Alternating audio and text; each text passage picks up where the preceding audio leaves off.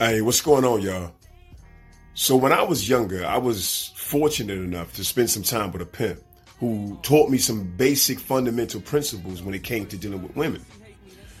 I say fortunate because it coincides with this quote that I read from Malcolm X.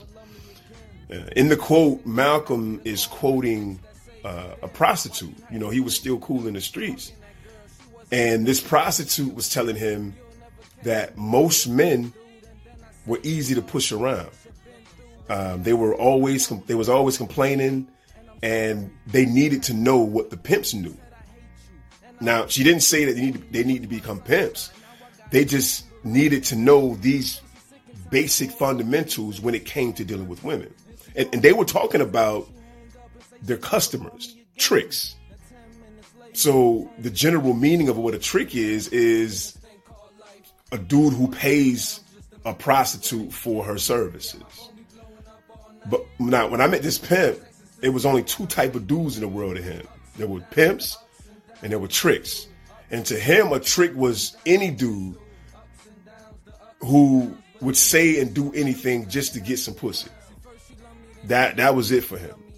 And uh, when I met him, I had trick tendencies.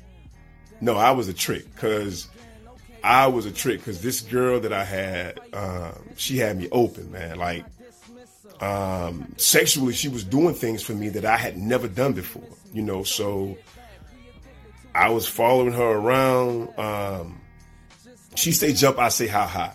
It, it was that type of thing, and she had she wanted another level to our relationship. She started getting bored with it, bored with it, because um, she started doing things to cause conflict or things to get aroused out of me, right?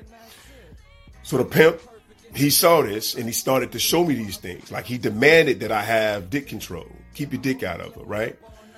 Um, because, you know, tricks always want to have sex with him, right? So keep your dick out of her. Don't do that.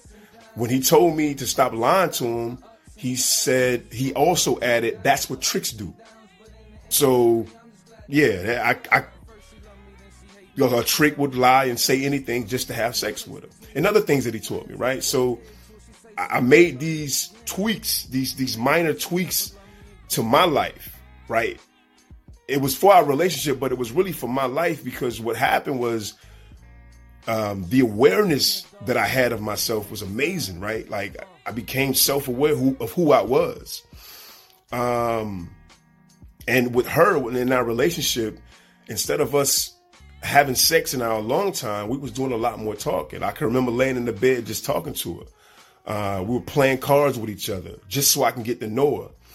Um, I was I was giving her pedicures and and giving her massages and stuff like that. Uh, I was reading a few books and I was teaching her what I was reading. Right? It, it was like I had become a giant in her eyes because she was she was looking up to me. And it was only because I made these tweets and I wasn't acting like a trick. You understand? Um, next time you get a chance, like you get a chance, ask any woman uh, what they think about dudes these days. And most of them, I guarantee you, will say that dudes just want to smash, man. And because of that, a lot of women have taken on that same notion that I, I just I just want to have sex. I don't need a man. That type of stuff, you know. Uh, but on the real though, like like for real, a man's greatest treasure is in a woman. Is is is a woman. They were created from us for us, and when we just want a piece of her, the, the sex of her, the pussy of her, we're, we're selling ourselves short on this this great treasure that we have. Like we have a lost treasure but we have to take the time to open her up.